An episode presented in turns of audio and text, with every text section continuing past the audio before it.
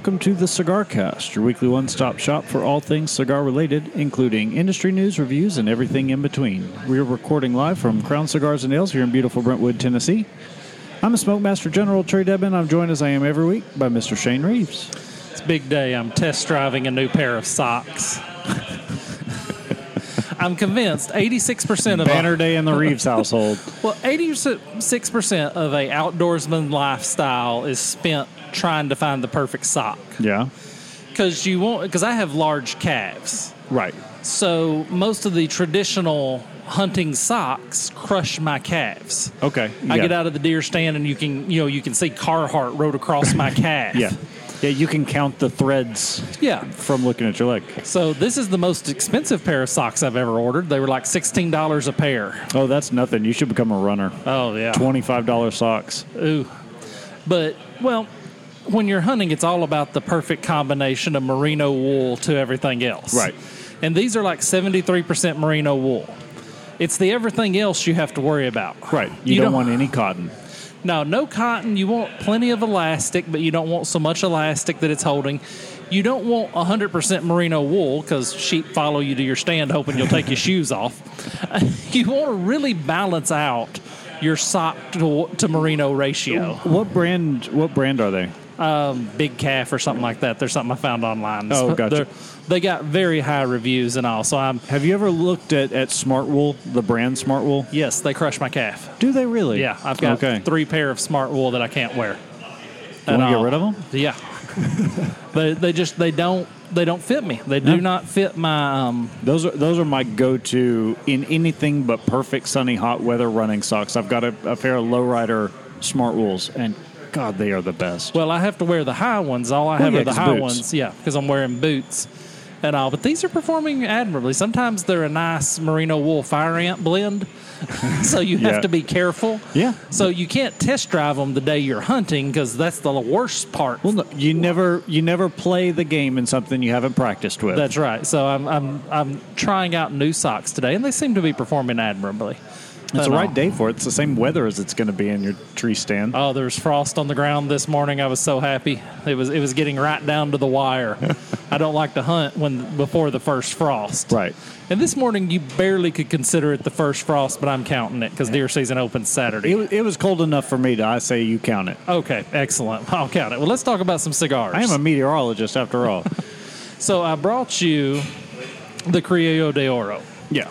Now, normally on a cigar like that, we would both be smoking the same cigar, but I've already smoked mine. Okay. and now you, and I know this fills you with trepidation because you don't know either I disliked it so much I couldn't bring myself to smoke another one and us both smoke them on the show. I'd be really surprised if that were the case. if it was the greatest cigar I'd ever smoked, I probably You wouldn't, have gave given you, it to me. Yeah, I probably wouldn't have gave you my other one, Right. my only other one. So I, I'm gonna let. I'm not gonna bias your judgment on what I think of that particular cigar until the end of the show. I'll let you Well, make your own judgment. I mean, it, it's got a good recipe. It's Dominican uh, wrapper, and then it's got so it's a hybrid of Criollo 98 seeds with Pelo de Oro, and, and they've created kind of a new strain of tobacco essentially. So I remember we talked about on the show when they announced it a couple of weeks ago, or a couple of months ago. Um, Nicaraguan and Honduran fillers, Connecticut binder. So there's a lot going on. Well, it's the newest limited release from Forged. So that's it's. I, they actually got one box of them in at Big Boys, and I went ahead and bought two that day, and I smoked my one that day because I wanted to. It And I happens. said, I, well- I was trying to save. You know, we had a, a friend in here about a week ago, or, or no, two weeks ago, that uh, gave us both one of the um, Fuente Casa Fuentes, Right. that they released instead of the rare pink.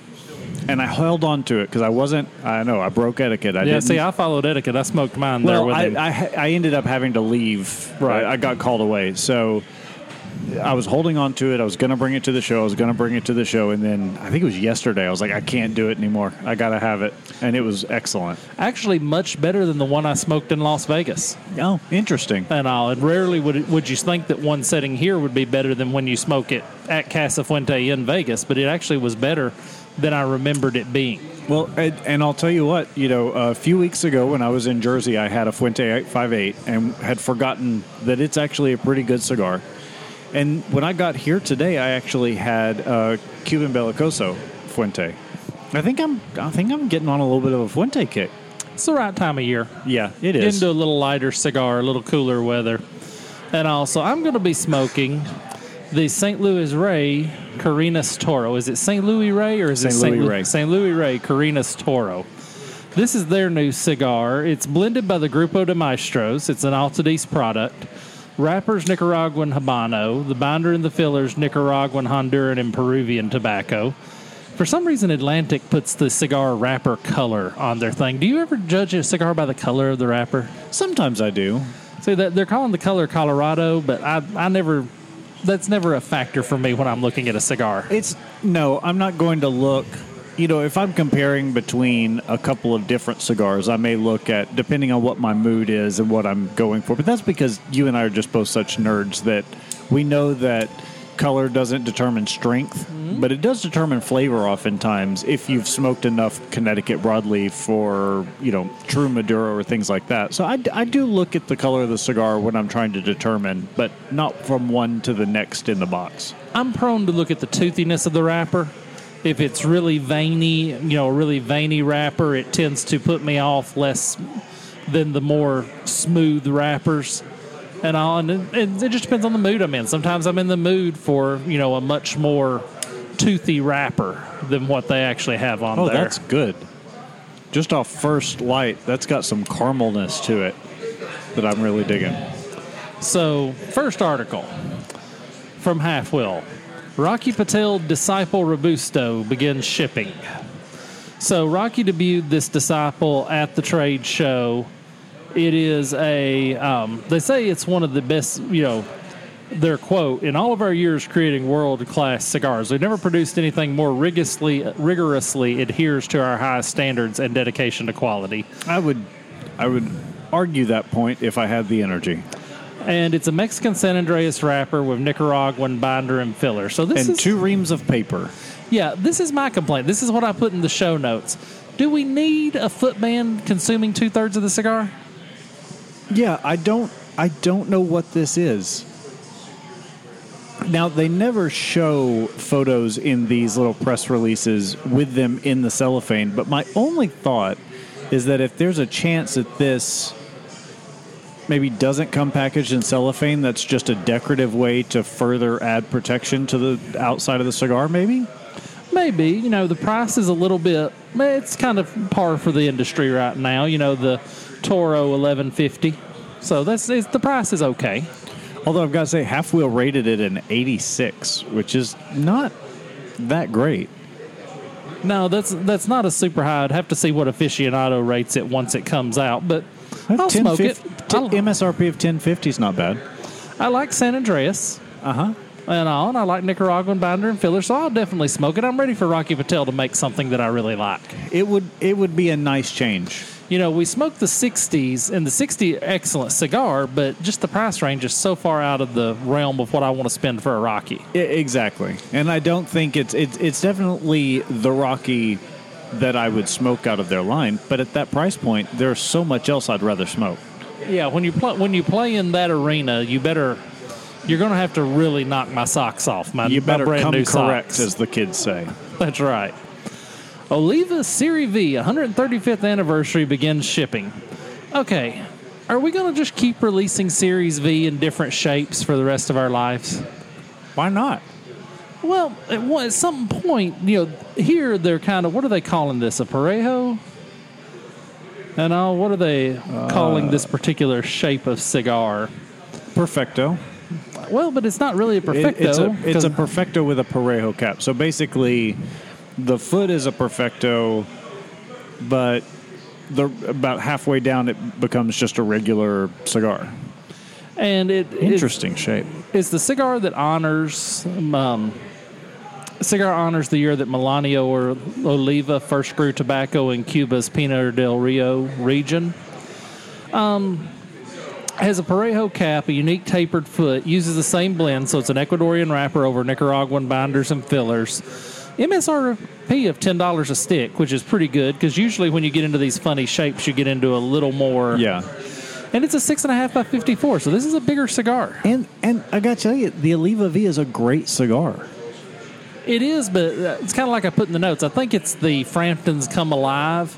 You know, I heard an interview of Peter Frampton. They said, "Are you going to re-release Frampton Comes Alive?" He says, "If I need to buy a new car." I think Oliva says, "Okay, the factory payments due. Let's release another V." Somebody Perhaps. change the shape. You know, perhaps, but the thing is, much like Frampton Comes Alive, it's a hit. Oh yeah, a good a good song is a good song. A good cigar is a good cigar. So I mean, I'm I'm all for them continuing to dip into the well, if it means that, you know, at least if I smoke this cigar and it's the best cigar I've ever had, which is not going to do. But at least I know even if I can't get that shape again, I can still get that cigar again. Right, you can still have that blend. Yeah, I, I dig I dig it when companies do the limited release that is a limited shape, but a a regular blend. So I hope you recognize for this news, this latest article, I had to go all the way to the Jerusalem Post. Yeah, why did you go to the Jerusalem Post for this? I liked the way they talked about the pearls and the he he smoked a cigar and all that good stuff. And also, I'll let you run this one because this is your team. Yeah, it is. Uh, I was I was nine years old the last time the Atlanta Braves won the World Series, so it felt really good to be sitting on the couch the other night and watching that final out drop and the confetti ticker tape and, and the whole nine yards. Um, it's been yeah, it was ninety five, so it's twenty six years in the making since the last time they won the World Series. Uh, nerd out on my Braves a little bit. They're the only team in the history of baseball to have had a losing record at the All Star break back in July and then go on to win the World Series. There was an episode of MASH about that, wasn't there? That, that was, yeah, that was when the Giants won the pennant in 51. Um, yeah, I'm sure. I remember that more for being a. But they didn't have a losing record at the All Star break. Anyway, So tell me about Alex Bregman. Alex, this The- the your. Jerusalem Post is is wearing me out here. Oh no, not Alex Bregman, Max Fried. Max Fried. Oh man, this kid pitched his arm off that night. He in in a world in a series where I think it was the most bullpen usage in the last 10 years. So on average, uh, pitchers were only lasting about three and a half innings. Starters were only lasting about three and a half innings. So, and you see this later in the season when when every game is make or break. You tend to cycle through your pitches a little bit, fa- your pitchers a little bit faster, uh, for a couple of reasons. One, it keeps the lineup from getting too comfortable on your pitch selection. Uh, that goes into kind of the strategy of baseball. I won't go all the way into it, but then the other thing is so that you're you're getting your best folks, but you're limiting their pitch count so that they're fresher when you need them again in a couple of nights. He lasted six and a half innings, which uh, you know to this point, and and he was able to see the lineup uh, two and a half times. So a little bit of so every time a batter fa- faces off against a single pitcher, they learn from what that pitcher does. You know, these are the pitches he likes to go to. Here's where he likes to place them. And so the longer a pitcher is in the game, the more likely he's going to start giving up hits. And it's not always because their their arm gets tired. Sometimes it's just because the batters learn what they're going to do. Right. So for him to be at Game Six of the World Series and be able to make it through two and a half cycles of the opposing team's lineup tells you that he's really smart and he really had a lot of juice left in the tank. So the pearl necklace. Yeah, so that's Joc Pederson. He was an acquisition from the Dodgers this year. I, uh, you know, I commented on this uh, when we were watching the game. It's such a weird, you know, I remember 10 years ago or so when the like copper braided, uh, like cloth necklaces, all the players were wearing them. And I, I know like lots of guys have their gold chains and the things. I mean, as much as I am a big fan of baseball, uh, I can understand why people have a hard time with a sport that you can wear jewelry to play. Yeah. But the pearl necklace. Well, here's the thing. I can respect it because he doesn't tell anybody why he wears it. If he was trying to create a marketing gimmick, it would definitely not be a pearl necklace. Yeah, uh, my my my life as an adult has jaded me to that term. That's all I'll say about that. Yeah. So it's obviously something very personal to him. I, I wouldn't, you know, his grandmother wore a pearl necklace or something like that, probably, and all. But I can respect it. You know, I'm a, I'm against marketing for the sake of marketing, but I don't believe that's what this is. Because if it was, one, he'd have picked something a little more marketable, and two, he'd have told people why he was wearing it. Yeah, and and he would probably have have struck a deal with a company to you know, I, I, I bet we start to see. I mean, have you ever seen a guy wear a pearl necklace? I mean, I think that's one piece of jewelry that's pretty exclusively feminine, isn't it? Yeah, I mean, Wilma Flintstone made it. She wasn't a guy, so no, well, we don't know.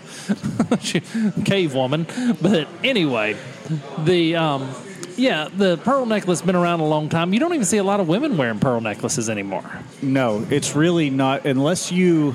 I mean, it. I think it's mostly a southern thing at this point, uh, and I, I definitely think it's a certain subculture now that kind of hangs on to that as a as a tradition. So, do you think this will bring it back? It could. It'd be interesting. I mean, honestly, if I see a bunch of dudes walking around wearing pearl necklaces, like, I I don't hate it. I'm going to assume it's not that kind of a bar, Well, but it could be any number of things. So, St. Louis Rey always produces a solid cigar. I don't think St. Louis Rey gets enough credit in the cigar industry. This is just the Carreras. They released these several months ago and they had them at the other shop and we smoked them and Glenda really liked it and I smoked several and I really liked them. And just um, this is just a good cigar. That Carreras is just a good box. It's got an old pirate ship on the box, so you very recognizable. That's one of the things I like about a cigar box. Make it very recognizable if you're going to go to the trouble to do it. I remember when the St. Louis Rey, though, was very much a budget stick. And I feel like they've, I mean, I feel like they've gotten better, but I feel like their price has increased commiserate with that. And I'd like to see, I'd like to see, see it stay in that real, like, sub eight category. Yeah, it needs to stay where it does well. You know, I know several guys that the St. Louis Rey, the black and silver label, is their go-to stick for that very reason because they can go pick up a box of them fairly inexpensively. Right. and and go to that. But this is just an excellent cigar. The the gold and silver label, I forget what that one's called, Gold and silver? or black and silver. Um, Serie P, I think. Okay. No, that's it, it something. Oh, I've, I've bought boxes of them in my life. It's been a while though. The um, you know, it's a little bit strong for me to be kind of a daily smoke. It's a f- really full bodied Yeah. cigar.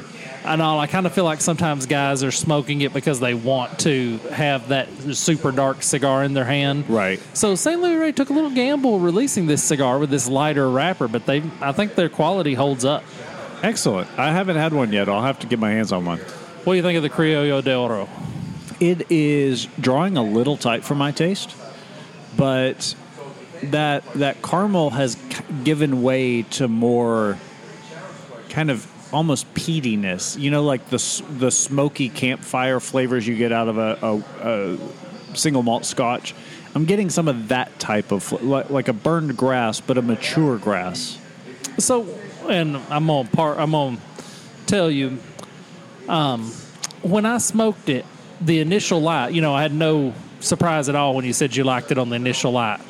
The initial light on it was good, but it kind of became uneventful after that It for me. tapered off very quickly. Yeah, it kind of very quickly just died down for me. I didn't care for it much because of that, because it just kind of withered on the vine, and I'm not big on that.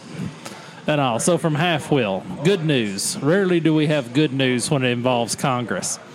$96 billion tobacco tax hike removed from Build Back Better Act draft and all. So they removed, you know, we talked about this a couple of weeks ago. They were going to double the taxes on cigarettes, doubling small cigars, doubling roll your own tobacco taxes. Um, they were going to just a massive tax hike for premium cigars. And this got eliminated. This got pulled out of the bill. So good job. Yeah, it, it, you're right. It, anytime tobacco and legislation are issued in the same breath, it's very rarely a good thing. But this is a this is a rare exception. And the senator that was pushing for this, because I want to mention his name out loud in case anybody is in his district, Senator Dick Durbin, a Democrat, proposes this tax hike every time there's a bill he can slide it in, Yeah. and uh, and it just um, at a certain point it seems personal with him that he's It really. I was just about to say that. It really feels like, you know, his his his dad was killed by a weaponized cigarette or something, I think exploding cigar, I think he's just lazy. I and think knows it's this just is a good way to rally his base. Yeah, you know, all the time I complain about them raising taxes on builders because people think builders make millions, and they raise taxes on them because nobody will go against them, and that's kind of what I think he does with this tobacco thing. Is hey, I'm gonna. I'm going to get this pushed through and say I I got this done, and I think it's I think it's lazy. I think he's actually intellectual laziness is what this comes down to I think that's a fair assumption. and all, but it has been voted down. It is out of this huge bill that they're trying to go through, and all. I mean, you think about it. Um, a robusto at nine fifty a cigar is 40 40.62 cents per cigar. If this bill had passed, the same robusto would have cost twelve dollars. Yeah, it would have quadrupled. yeah. So I'm glad that they're that the, this got struck down. It gives me a little hope. I, Yeah. I'm glad that there's you know places like Cigar Rights of America and the PCA fighting against this sort of thing, and always a very good thing for that. Um, so let's step off to the break because we got a real good topic in the back end of the show. I'm gonna step off for the break for just a little bit early, but when we come back, I have been vindicated. I must stand proud and talk to this about my beloved deer season and my beloved cigars, and I'm just so happy. All right, we'll be back with that more after this.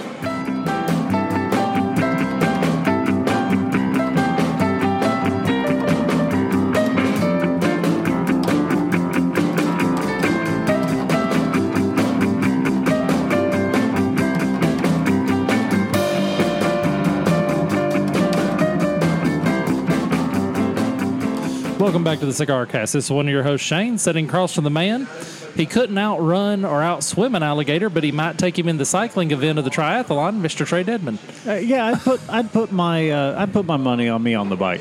Do you think you could make up the difference? You think you could? I, I think so. Well, you know, alligators are good sprinters. They don't really have the endurance. I think I've got. I think I could make up enough of a distance on the bike that I, that it would be a, a, a horse race in, in the on the run. in the in the man versus beast category, you think you could? Uh, you definitely couldn't take him in swimming. No, definitely not in the swimming. Although, what's interesting about that is the hippo is the one that I don't think I could I could make up the difference on the bike to justify the difference in swim speed. Plus, he'd kill me in the water, but literally and figuratively.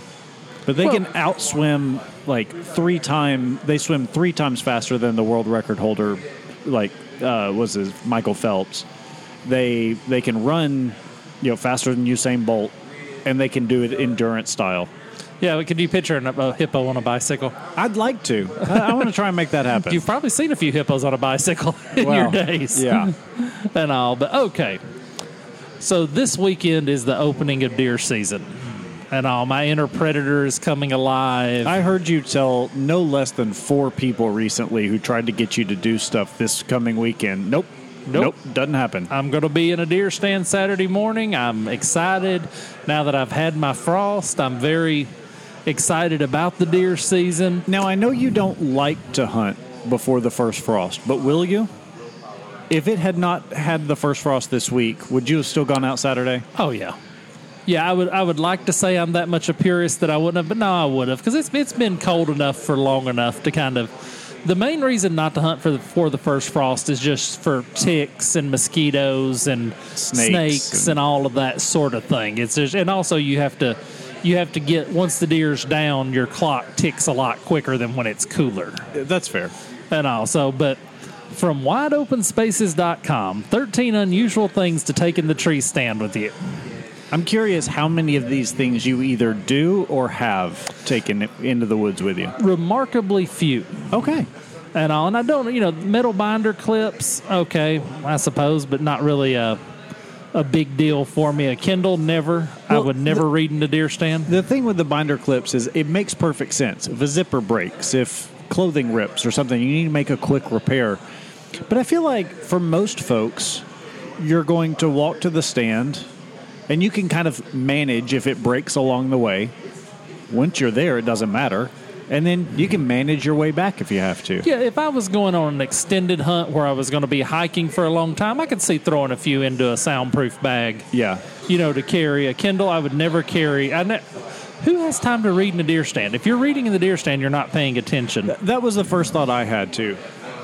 I, I especially love that they talk about well, you can launch the hotspot on your phone, and you who's hunting where there's enough wi- uh, cell signal. Yeah, that- you and the hunting in your thing about- backyard? and the best thing about a Kindle is the fact that you can download the book. You don't have to have Wi-Fi later. Well, the best part about hunting is being out there and just being one with nature. Yeah. Put the put the phone down, people. Um, you know, going down. So number six is the cigar. Now, this guy obviously biased. What's this dude's name? It is Craig Raleigh, and he says he hates to say it, but many folks do swear by cigars. I've, I've said this for how many years? That I kill more deer with a cigar in my hand than any other time? Right. Deer are curious animals. Uh-huh. If you're putting that scent in the air, they're going to come investigate, especially as it pertains to fire. Right. You know, deer have to know where fire is. They can't they can't just say, "Oh, there's fire that direction," and it be good enough. They have to know where fire is, and they even have um, different devices you can buy that'll actually create smoke or burn or smolder things like that. I actually have some incense sticks that smell like does in heat Oh, interesting. that I stick in a tree and light. And the good thing about the incense stick is you can always look at the smoke and see which direction the wind's blowing in case you need to make that much of a shot. Has a secondary benefit. Yeah, so, but it is nice to be vindicated that Wide Open Spaces does admit yes, you can smoke a cigar in your deer stand. I've had this discussion with a number of guys. Oh, they smell it. You'll never kill a deer. I'm, evidence to the contrary. Um, bird ID manual. I'm not carrying a bird ID manual with me into the deer stand. Well, that one's up there to me. This was the one I thought was silly. Was the pellet gun? Why would you take a? You know, I get it. You know, tree rats. I'm assuming they're talking about squirrels. You know, and they're talking about you know being able to silence the chatter and the noise they make. Can, I feel like if you can't tell the difference between a squirrel and a deer, now I realize they make remarkably similar sounds. I'm not trying to but I feel like I I don't think I want the noise and the the the whatever to, to kill the squirrel while I'm waiting for something well, else. I always feel like it's good luck if I have if nature is going on around me while I'm in the deer stand smoking my cigar. It means that I am sitting there undetected. Right. That I've not alerted the squirrels, I've not alerted the birds, the possums, whatever happens to be wandering through there. And I'm a, I'm a very um, conscientious hunter. I don't shoot bobcats. I don't shoot coyotes. When I'm deer hunting, I can assure you, if you hear me fire my gun, It's at a deer. it's at a deer. yeah. There's rarely ever been a time that there would be something I would shoot other than a deer when I was sitting in the stand. Well, and also, at least in Tennessee, squirrel season and deer season are not in Oh, yeah, lockstep with overlap. one. They overlap, but they're you're not going to be in squirrel season every single time you're in the deer stand. Yeah, buying for most of Most it you of it you but yeah, you could you could goof You around could and you could run afoul of the law if you weren't careful. But yeah, but who wants to sit there and shoot squirrels? I mean, I mean, I'm I tried to squirrel talk my wife into letting me buy a pellet gun for months last year just to go kill squirrels. absolutely. And all peanut butter, I do like this one. It is nice to have a jar of peanut butter with you because you. That's one thing. If you're sitting there and you're really hungry, you can always just grab a scoop of peanut butter and take care of it. And it's kind of a, a neutral scent, if not a positive scent. Yeah. So I do like some of that. Um, nail clippers, no, and also twelve of the or eleven of the things they cite in here I would never carry to my deer stand, like the small mirror. There's no way I could carry a mirror large enough to actually see behind me effectively. And uh, what am I going to do? One of those old west trick shots where I lay the gun on my shoulder and line it up with the mirror and try to shoot the deer? and all. If the deer is there, he'll either move when I turn around or he won't, or I'll hear him and I'll just sit there till he comes around. Right. And all. There's never a time There's no amount of spotting him with the mirror that's going to change the outcome of that interaction. no. It, you're far more likely for the deer to get an eye full of reflected sunlight and run off Exactly. than you are to actually see the deer. But you know, just a, just a little self-aggrandizing article there for me. and also from the Times Union, for Morning Cigar Group, it's not really about the smoking. So the reason I brought this article up, this is kind of what we talk about all the time on the podcast. It's not so much about the cigars as it's just about the people. Right. You know, we had a birthday party last night for one of the guys that goes to this cigar shop regularly, and there was 15 people there, and 13 of them, when we introduced ourselves, was well, we know him from the cigar shop, Right. and all the other three, other two guys were like, I need to go to this cigar shop. Apparently, he's there all the time, and also um, Tom Kirkjohn pulls into a park lot off of Central Avenue, punches a code into an unmarked metal door, and enters a darkened room. That does that sounds ominous. It does sound ominous. I like that they open the open it up ominously. But basically, these three guys have been meeting at this cigar shop. Well, uh, I'm sorry. It, it gets more ominous from the next sentence where it talks about uh, Kirkajan is 74 years old and they're meeting at Voorheesville High School. that's a name that's just immediately as- associated with Omen, isn't it? Yeah, I kind of hope that when I'm old and retired, I have a shop like that that I mm. can go sit down and just have my morning cigar with some friends and cup of coffee and sit there and talk about the world events and what the grandkids are doing and all that good stuff. And all their grandkids, not mine. I have no desire to have any. Whoever wrote this article really wants to be a fiction writer, but just doesn't have the chops, I think. Yeah. He We're- goes to a wooden locker, inserts a key, inspects a couple of boxes. Like it's just really okay. We paint the picture. I got it. Yeah, I, I like. We're a true band of misfits who look out for one another. No, you're just a bunch of guys like sit around and smoke cigars. Right. we don't. We don't have to get more specific. That my biggest problem with meeting people for a cigar is I lose the ability to keep track of time. Mm-hmm. How many times have we been sitting here at night and, and realize all of a sudden that it's ten o'clock? right. and I'll, I just I lose the ability to tell time when I light a cigar, which is important to me. And I'll losing that losing myself in that time really matters, and that kind of brings to the topic that I want to discuss. So, if you want to simplify cigar smoking, you can break it down into three stages: the cut and light, the smoke, actually sitting and smoking the cigar, and the finish when the cigar is over. And I, I feel like my wife's favorite part of smoking is the lighting of the cigar. Because she'll finish, you know, of course, I smoke faster than her. Right. And I've tried several times to kind of get her to go ahead and light her cigar a little bit ahead of time of me. Right. And I'll she'll go she'll go ahead and go out on the back porch and I'll be sitting in the house and I'll finish the episode of Sopranos I'm watching or whatever and think, okay, she's she's 30 minutes ahead of me. This should put us about right. And then I'll come out there and she hadn't even cut her cigar yet. Right.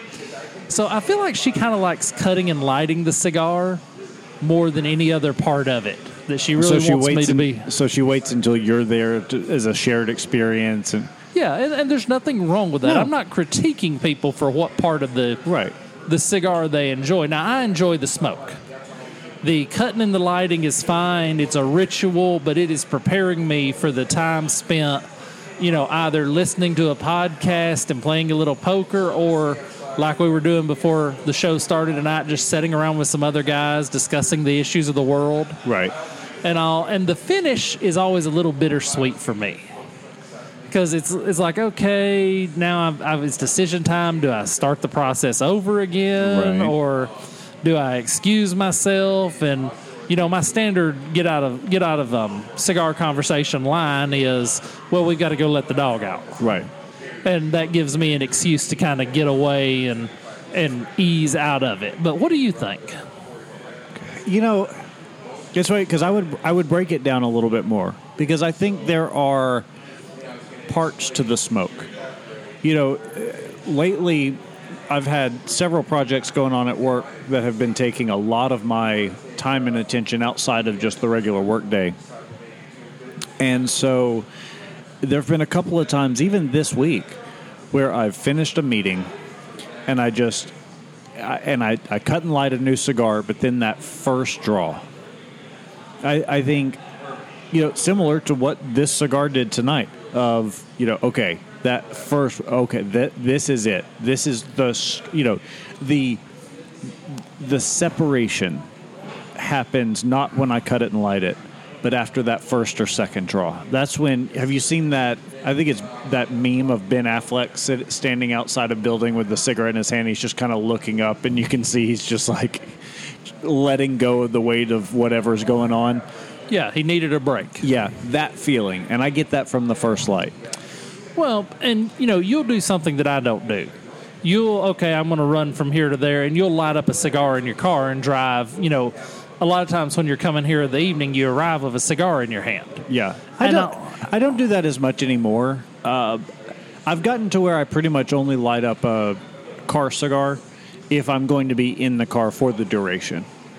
Yeah, that's kind of my rule. If I'm not going to be there for the length of time it takes to smoke that cigar, it's you know, it's like the path between my house and my father's house. It's about an hour and a half, hour and 45 minute drive. And I know exactly, okay, at this store I need to light my cigar and I'll finish it right as I get to dad's house. Right. And I kind of I've kind of got it balanced out according to that. Yeah, and I think, you know, eh, there are, you know, but oftentimes, like I, the reason that a lot of times I will uh, light the cigar on the way down here is because I've had that. I, I need that opportunity to separate my work day from the rest of my day, and it's a great bookend for me. And I can so I get in the car. Okay, cigars on i'm on vacation mode for the next 30 minutes you know it allows me to really separate have that decompression moment uh, and and i think that's you know i did it before the show Yeah, it's you know I always you know we record here about anytime between four thirty and five thirty. We're subject to record just depending on the work schedule, and I usually get here early enough that I can smoke something before the show just to kind of get my mind in the right frame. yeah although if i'd been having the conversation you were having right before we started recording i would have needed another cigar to come down from that I'm, I'm not as passionate as you are on certain issues. i was I, I, I was good though i stayed out of it I will, I will admire your restraint. I was I was admiring your restraint, and uh, we were corralled by a Fox News aficionado who was telling us all of the Fox News rhetoric. And don't get me wrong, I'm not I'm not a CNN guy.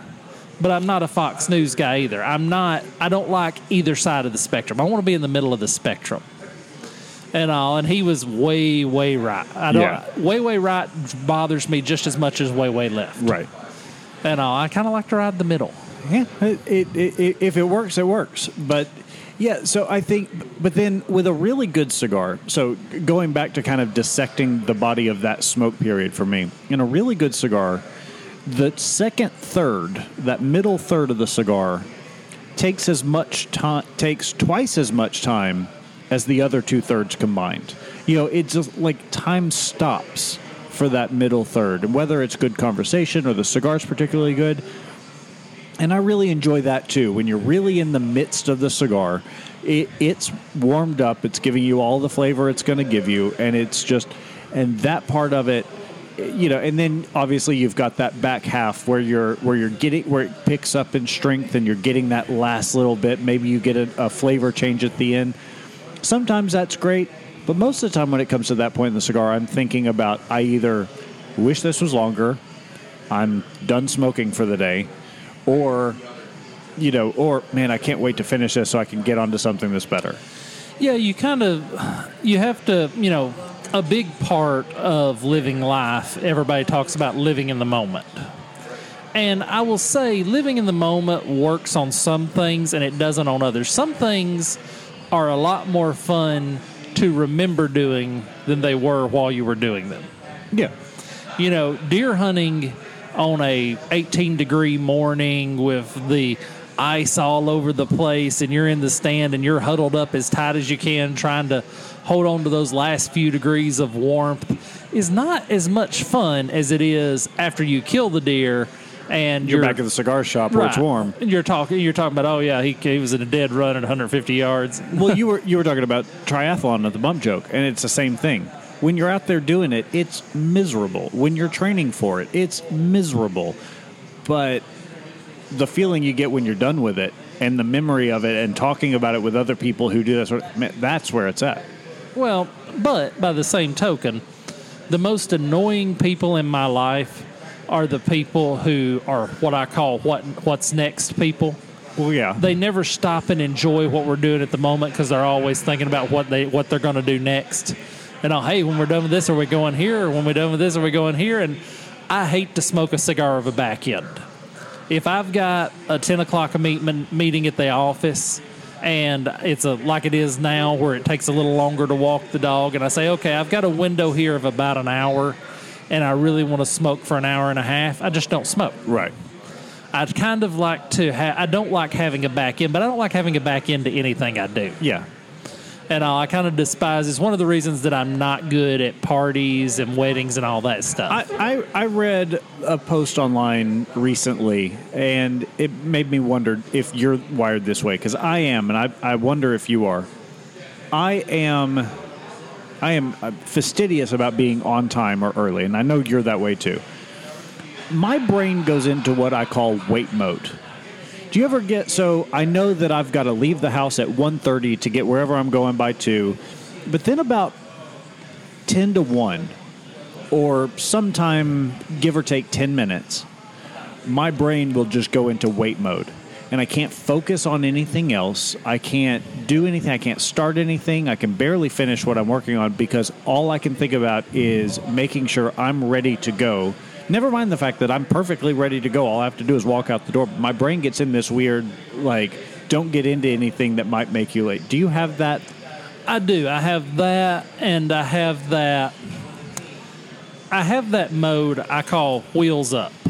So it took several years, but thankfully my wife really understands my wheels up philosophy. You Right. know, last night dinner was at seven. We knew it would take us thirty minutes to get to the restaurant, so we left our house at six fifteen Right. because I would rather sit in the parking lot for 10 or 15 minutes as to have something hold me up and not be there and be late. Right. And, uh, you know, it took a long time for my wife to kind of understand that when I said, okay, we're leaving at 615, that means we're pulling out of the driveway at 615. That doesn't mean there's last touches to be done. There's, Right. you know, just the 15 minutes that I have built in there for my buffer is as important to me as the time to get there is Yeah, exactly. and it's it's kind of um, I have to do it with my hunting buddies. I had to do it when I played World of Warcraft. We would have a raid scheduled on a particular dungeon, and there would always be some guy. Oh yeah, I got to run and empty my bags and put this. Hey, seven o'clock. We're going through the gates. We ain't got time for you to be dilly dallying around trying to find your way here. We're we're gonna Leeroy Jenkins this son of a. That's right. And you you know, people that are that live their life that way, that don't understand the wheels up, they get mad at me for leaving them. yeah. And all because if I say I'm leave, you know, Saturday morning, I'm leaving my house at 5 a.m. And at 5:01, if my hunting partner shows up, he'll have to drive himself to Collinwood. Right. There is no variation in that, and I've and I've kind of I'm, people in your life are trainable. You can train people in your life, and I, and if people in your life aren't trainable, you ought to consider getting some new people. Well, and all, I'm I'm pretty good at getting new people when the people cease to be trainable, and I'm I'm not. I don't think that's abusive of me. That if I agree with you on a certain time, to expect that we'll be there at that time. no, and I, I had this issue at work this week where we built an entire meeting around one person's availability and their schedule, and they didn't show up. And and you know, and of course we're trying to message them email like, "Hey, where you at? Where you at? Where you at?" And then it was a 30 minute meeting, and with three minutes left to go in the scheduled time slot, I get the, oh my gosh, I'm so sorry I missed it. And there's, there, with, I, I hate to admit it, but there's, it's really hard to come back from that with me. It is, you know, my personal trainer. I noticed it with him years ago. He would always be running behind schedule because somebody would show up for a 6:30 training session at 6:30. And then he has they have to go change, he has to warm them up, they have to get ready. When I had a 6:30 session, You were ready to go. Right. At 6:15 I was warming up. I was Yeah. getting everything stretched out. I was on the treadmill. I was when I hit the trainer, and to me, if you're paying somebody the amounts of money you pay a trainer, why would you do anything else? Well, that, that's the other thing. If you're paying somebody for the, and, and these are probably the same people that think, oh man, I don't understand why they get paid for an hour of work when they're only working with me for 30 minutes. Well, if you'd show up on time, they would work with you for the full hour. yeah, I'm. You know, someone at my office, if we have a ten o'clock meeting set, and they call at ten fifteen and say, "Hey, I'm on my way. I'm running behind." Reschedule your meeting. Yeah. The time to tell me when you're running behind is 15 minutes before the scheduled start time. Right. Don't you know, I will make the anything over 15 minutes, I make my customers reschedule. I've lost customers over it before. Yeah. I don't care. Yeah. They were obviously not someone that I was going to have good business with. Because back in the day when I was in sales and I was on the road, you oftentimes it happens. Traffic, other other appointment runs long, whatever it is. I have won more business by calling the person 10 minutes before our scheduled time and say, "Hey, I'm running 5 minutes late. I'm on my way, but I'm, you know, and oh my gosh, you know, I appreciate you thinking ahead and letting me know. Yeah, no problem. Yeah, and I'm okay waiting for people. I'm okay waiting for people if it's beyond their control. Right. But make sure it's beyond your controls. And when it comes to the cigar, to to put a bow on this topic, Oh, that's right. We had we had a point. I think enjoying the smoke is where a cigar smoker's focus should lie. Oh yeah. Not on starting the cigar and oh I smoked enough of it, I'm okay, or finishing the cigar. I don't and- have a problem with I've smoked enough of it. I'm okay because there's no rule that says that you have to finish this. That that what determines when a cigar is finished. Now, if you're going to smoke an inch off a Churchill, I, I, I might have some questions. But you know, if you're what was it Zino Davidoff when he wrote the book on cigar etiquette, one of one of the things in that book was to never smoke it more than halfway. I don't agree with that. Well, that's written by a man that makes cigars for yeah. a living. Yeah. But And I said, hey, wait, this is a way to double my profits. but if, if if that's the point where you have reached your level of enjoyment that you expect to get out of that cigar, and you feel like you've gotten your money's worth, then I've got no problem with it. I don't know. I get sad because I feel like you've wasted. It's wasteful. It's conspicuous consumption. If you if you only wanted three inches of a cigar, then smoke a robusto. Don't go buy the double Toro or the Churchill and smoke three inches off of it. I, I can't stand waste. And when I walk through the cigar shop and I see ashtrays with cigars with about a third of them smoked laying in the ashtray long dead, it, it breaks my heart Yeah. and all. So one more article wanted to hit before we call it a night. This is a great idea. I told everybody I would quit talking about Halloween, but I'm going to talk about Halloween. This is from the Ponca City News. Where's Ponca? I guess it's in New York. Astoria Bistro and Bar, the Axel Hole, the Grand Cigar Lounge, Vortex Alley. So this was basically on Halloween night, everybody dressed in their costumes, and they went on a cigar bar crawl. I And, think uh, that's a great idea.